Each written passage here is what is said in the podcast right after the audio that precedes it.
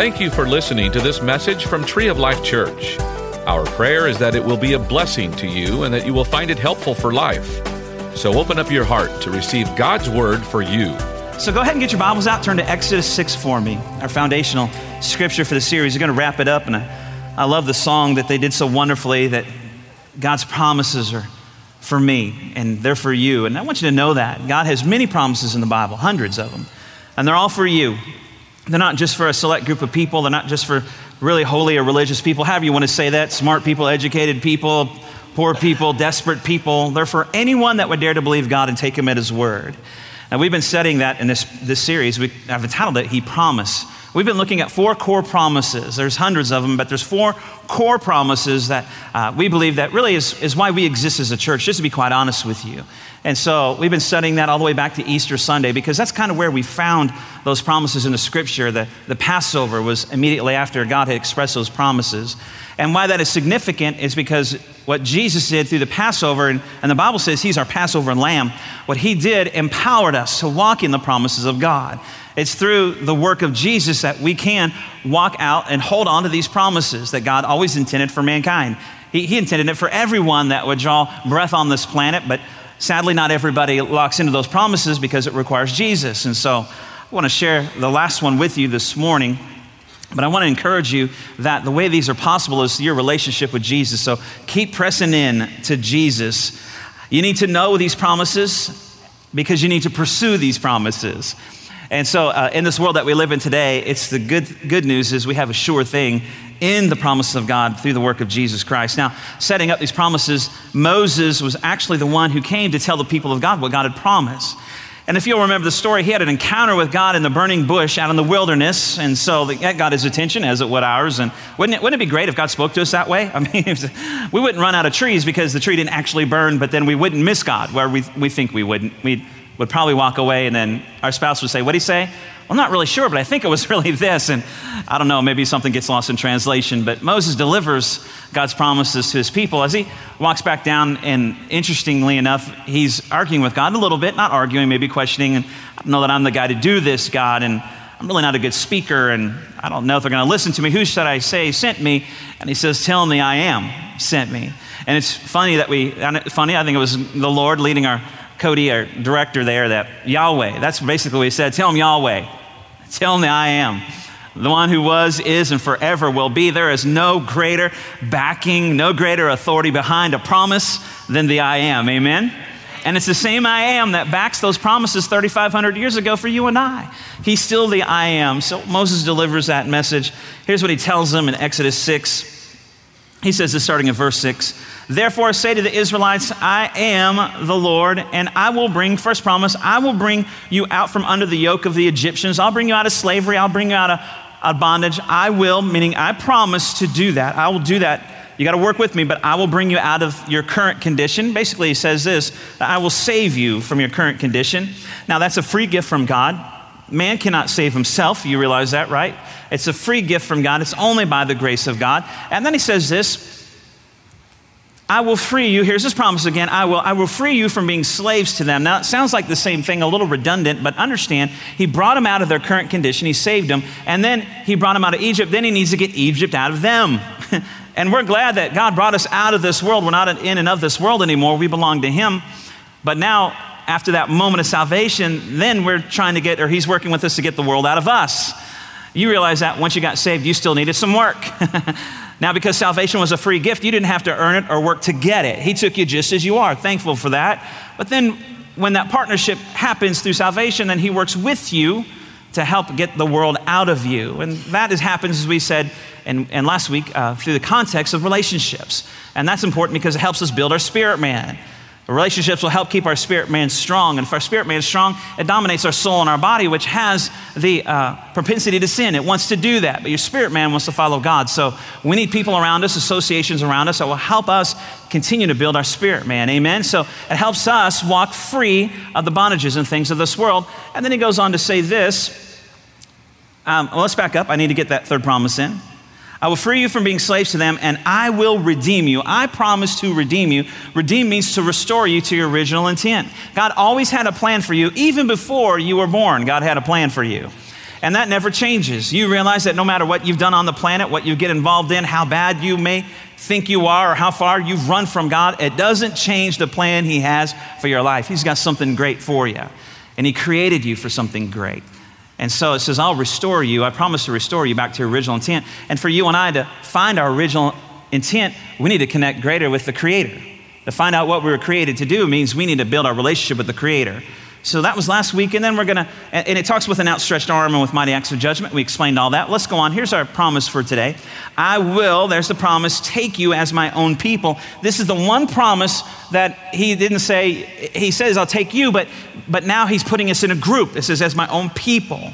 And everything up to that point was about you, you, you. Now this is about you getting in with a group of people says, I promise to make you a people. I promise to make you a family. I promise to make you a tribe. I promise to have a place for you. I, I promise to have a church for you. I promise to have a team for you. A place where you can work with other people for the greater good. And what that promise does, it brings you a sense of fulfillment. That's what we're going to talk about today.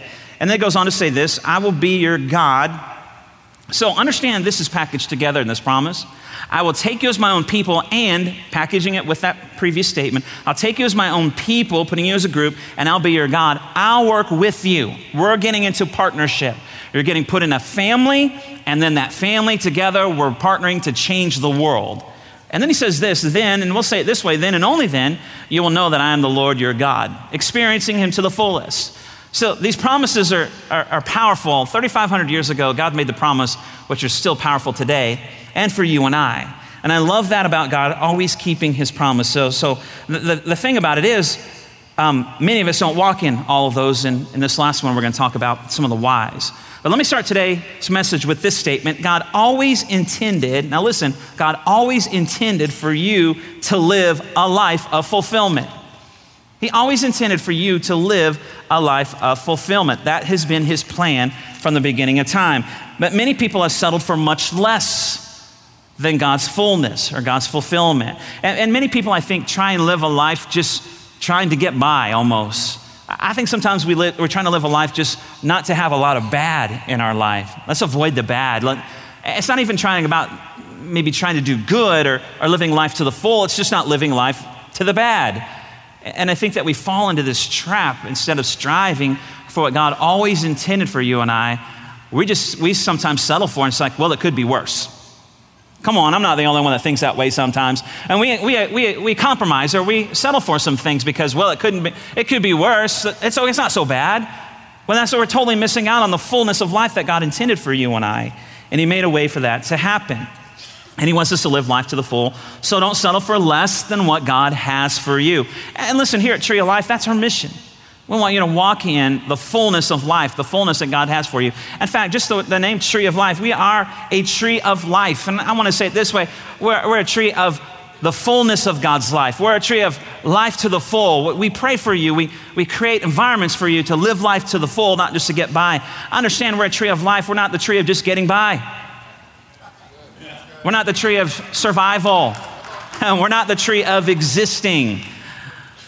We are not definitely the tree of death. I don't care what some people say that have been mad and offended. We're not that. We are the tree of life, and our mission is to be that people God said He'll bring together to experience life to the full. And let me say this life will never be experienced to the fullness as God intended by yourself. That's why He made the promise the way He made it. And let me say this in light of the video that we just showed listen, hey, some of you are not living full life because you're not serving somewhere with a group of people God set you with to do something greater than your individual selves. Now, this might be you're just making a pitch to get fill some holes. No, I'm not. I'm really trying to get you to live life to the full because we have we have operated with holes, and we'll we'll continue to if we need to. It really is for you to experience life as God intended to the fullness because when you get in with a group of people, which God promised, I'll bring you to a group of people, then that partnership, and I'll be your God, then there's nothing we can't accomplish with others and with God working together. And that in of itself leads us to experiencing the fullness of life, or life as God always intended. In fact, John 10 10, and I love the Living Bible translation, John 10 10 says this The thief's purpose, because he has a purpose for your life, he has a plan for your life. The thief or the devil's purpose is to steal, kill, and destroy. But my purpose, says Jesus, is to give life in all its what? fullness, not just to get by. The devil has a plan and purpose for your life, and it's to steal, kill, and destroy, or for you to live life less than full. But Jesus came so you could live life and experience the fullness of life. I will bring you into people and I will be your God, experiencing a life to the full. The devil wants to steal your dreams, your relationships, your potential, uh, everything around you. So you'll crawl into heaven barely surviving. You realize that you can have the fullness of life here because some people think the fullness of life comes in heaven, but I would differ with that. I think the fullness of life is possible here on the earth. Why? Because God promised it. And we're not meant just to crawl into heaven one day. Whew, I made it, barely made it. That's not what God intended. We can live life to the full on the earth. And in doing it the way God intended, not only will we experience fullness of life, but we will help others experience the fullness of life, which is what that fourth promise really is all about. And so it's amazing to understand what God has, has, has set in motion for you and I, and the promises for life in its full. God wants to live, uh, for you to live a life in all its fullness. The question is, why don't we? Let me give you three things that I believe why we are settling for less. And really, the fourth promise takes care of these things. Number one, we're settling for less because we let the past cripple us. We let the past cripple us. We let the past determine our future. And so we've had sin. We've all sinned. We're all sinners. We all need a Savior. And so Jesus came to cleanse us and wash away those sins, give us a new start, a new life. And we've been forgiven of those sins, but we have a devil continually reminding us of our past. You realize the old things are passed away, all things become new, new slate, new creature in Christ. But the devil wants to continually remind you of the old man, of the past. And so we go through life looking behind us instead of in front of us, and are driving by looking in the rearview mirror instead of keeping our eyes on the road. We're looking at the past instead of the future.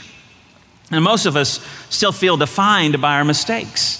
I mean, that's, that's the struggle. That's why those promises are so important. He saves you and then he frees you.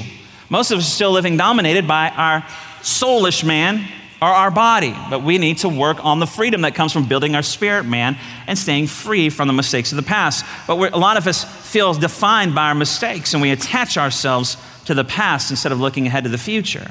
And that's not God's best for you. You know, every time before I walk up here, and I struggle with some of that myself, every time before I come and take this stage, the devil's telling me that you're not, you can't do that. You're not good enough. You're not a good speaker. I mean, you talk too fast, and I do. You get tongue tied and forget where you're going. I do, and you make up words, and I do. I mean, that's true. He's true. I mean, he's not lying to me right there. But I didn't call me.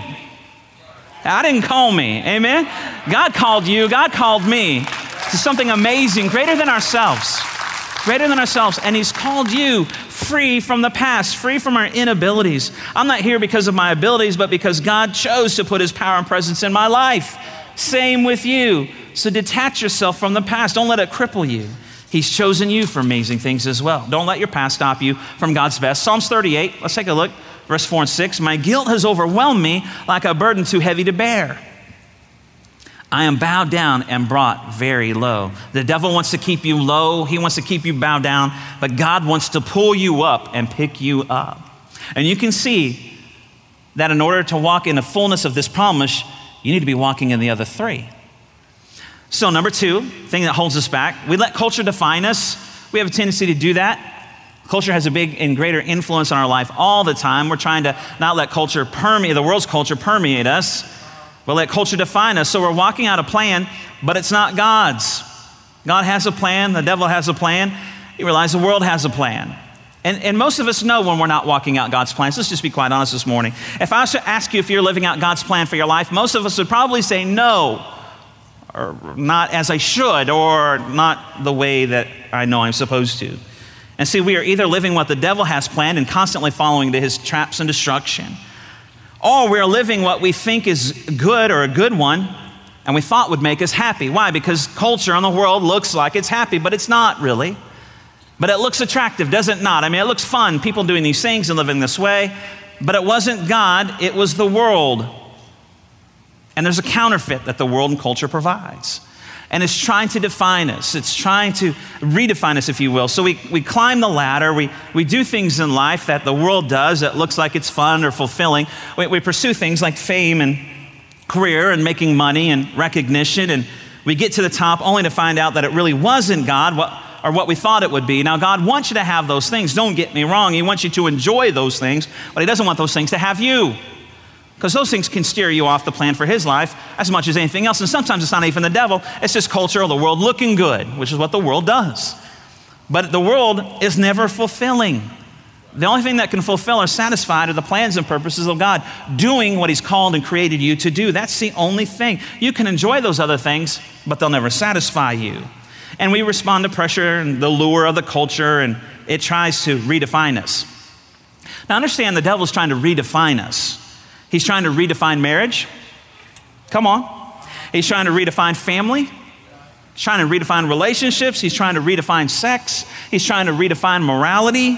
He's trying to redefine gender. Do you agree? It's true. So, culture has a plan for our life. It's not always God's plan, and it is not fulfilling and satisfying.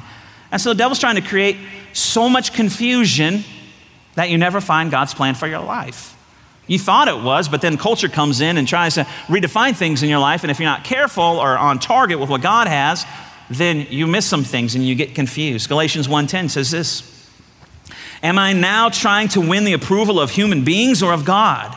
Or am I trying to please people? If we're still trying to please people, I would not be a servant of Christ.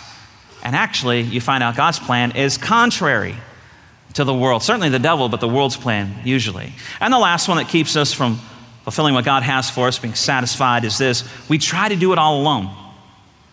We try to do it all alone. And, and here's the question why would we try to do it all alone? Why would we even do that or even think that?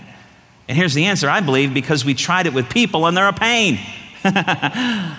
right? Come on. We're, they hurt us, we're mad at them and offended, and it's just easier if I just don't do it with anybody and do it by myself, just me and Jesus. Listen, that's not the word. That's not the word. It's not how He created it. The devil's trying to mess you up. He's trying to mess you up through relationships so you'll never trust anybody. So you live your life alone and never be fulfilled. Now, listen, we know that the devil's after marriages, but there's a bigger picture here. Now we understand so goes the marriage, so goes the family, but understand this so goes the marriage, so goes your relationships in general. So goes your trust in general. I'm not going to trust anybody ever again. I'm not going to put myself out there like that. And I'm not trying to belittle the pain because it's real. I understand that. Thank goodness Jesus came to help you navigate through that. Amen? But the enemy's plan is bigger than that. He's trying to get you to do life alone because then he'll keep you from fulfilling all the things that God has for you. So he wants to make you suspicious, paranoid, fearful of relationships. He wants you guarded and untrusting. It's better if I just do this by myself. Well, it's not. It's not at all. You can never be fulfilled by yourself, and that's how God designed it. Ecclesiastes 4 8. There was a man all alone. He had neither son nor brother. There was no end to his toil, yet his eyes were not content with his wealth. Didn't matter how much money he had, what mattered was he was alone. Therefore, there was no contentment, no satisfaction, no fulfillment in life. Didn't matter all the stuff that you can have. You'll never fulfill what God has all by yourself. So, promise four solves all that. The promise of fulfillment solves all of that. Let's look at the promise again Exodus 6 7. Let's go back to the promise. I'll take you as my own people, and I will be your God. If you're going to live a fulfilled life, then you finding a family, you finding a church, you finding a community of believers, you finding a team, you finding a place is extremely important. You have to get connected. You have to get connected to the other parts of the body. You realize, and I didn't go there in this message, but you know, we're all created individually and unique. Some are the hand, some are the foot, some are the eye, but the hand is no good unless it's attached to the arm. And the arm is no good unless it's attached to the shoulder. And the shoulder's no good unless it's attached to the body. Come on, I mean, that's easy. That's not deep revelation theo- theology right there. That's just reality.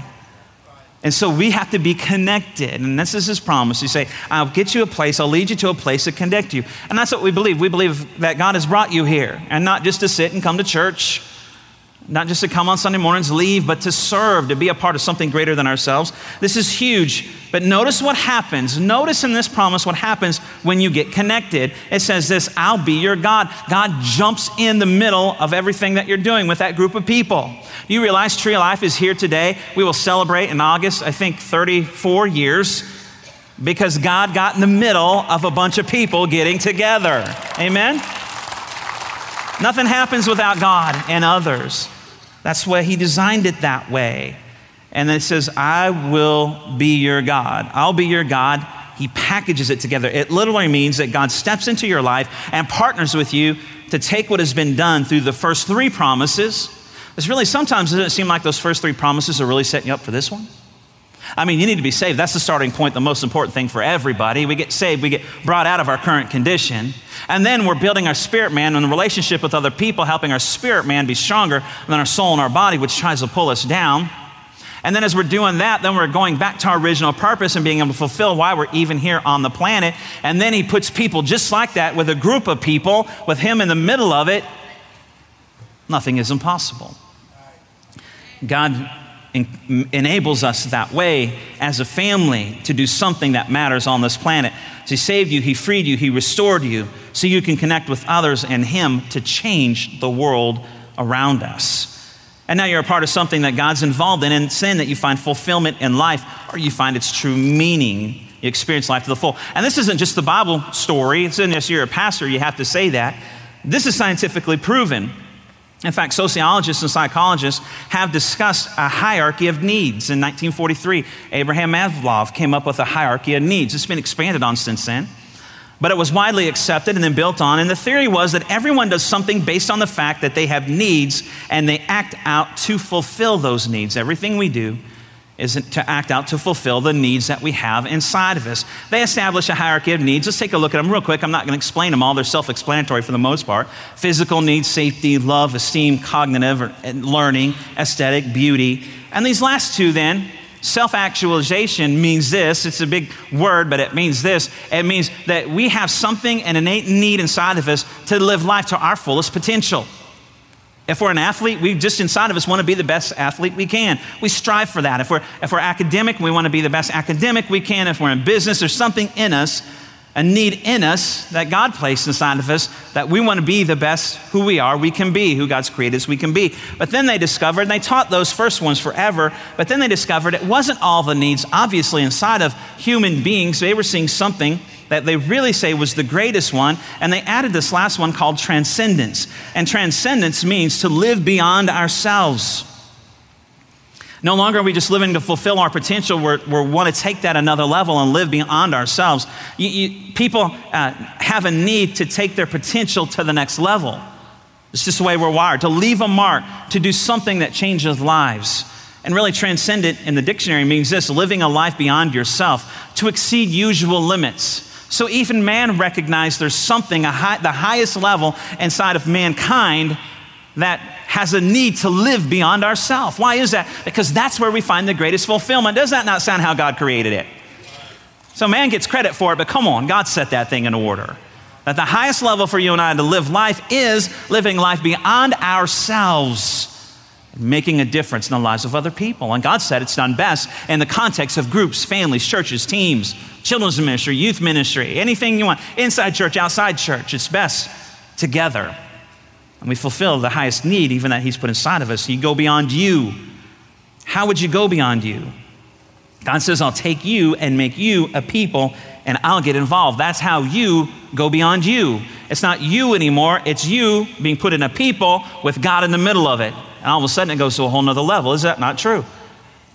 So God says, I have something for you that's beyond you. God says, I want to put you in a place with a group of people to do something eternal. And that's what really matters eternal things. That's changing lives, that's making a difference. And God says, I'll jump in the middle of that and I'll bless it. I'll pour out my spirit on it. I'll resource it. I'll protect it. I'll lead it. I'll guide it. I'll be all about it. And it only happens when you get with a group of people and make a difference for eternity. Again, those first three promises are great, but they're a process to get us to this promise, I believe. And now it begins this way. It begins with a calling. Now, we already alluded to that earlier. It begins with a calling. And understand, every one of us has to realize we're all a part of this. All of us are a part of this. All of us have a calling. All of us are called to be a part of a family. God set it up that way. It's not just the preacher that has a call, it's not just the preacher that has a call. I know, Pastor Don, but you're called to do this. I'm called to do this part, but you're called to do your part. And see, here's the thing I think is funny, and I hear this all the time, especially when it comes to preachers or pastors. And I've even said this before in my own life. I was running from the call, and God got me. right? I was running from the call and he chased me down. I tried to stay away. I tried to get away. I tried and tried. After years, I finally just surrendered like it's a bad thing. Come on, you talk about the call of God on your life? That's an amazing thing. That's an awesome thing. We should be running to the call, not from the call. He shouldn't have to chase us down. We should be chasing him down. It doesn't get any better than that. You have a call and I have a call, and it might not be full time ministry, but it's just as important and significant in the eyes of God. And that's why He takes all those calls and puts them together as we're greater together. And then He's in the middle of it. I love that. You have a call on your life. You know what everyone needs to start saying this way every day? You need to get up every morning and say, I'm called. I'm called to God. I'm not going to say, man, today's going to be a tough day, a horrible day. You, say, you look in the mirror and say, you know what? I'm called of God. God's got something for me to do today. I, am called of God. I got a call of God on my life. What are you going to do with your life? I don't know, but I've got a call of God on my life. I'm going to figure it out. But I know this I'm not going to do it by myself. I had a call of God on my life. 2 Timothy 1 9, message paraphrase says it this way Who first, God who first saved us and then called us, God who first saved us and then what? Come on, you got to act like you have a calling. God who first saved us and then what? Come on, right. He called us to His holy work. We had nothing to do with it. It was all His idea, a gift prepared for us in Jesus long before we knew anything about it. He called you long before you were even on the planet. He called us. And you start thinking to yourself this way I'm called. You know, all our calling is to make a difference. Our calling is to make a difference. Your calling is to make a difference wherever you are. You're a difference maker. You're called to make a difference in everything that you do. See, people lose their way, and I want you to hear this. People lose their way when they lose their why. People lose their way when they lose their why. Well, they don't think that they're called, they don't know what they're here for.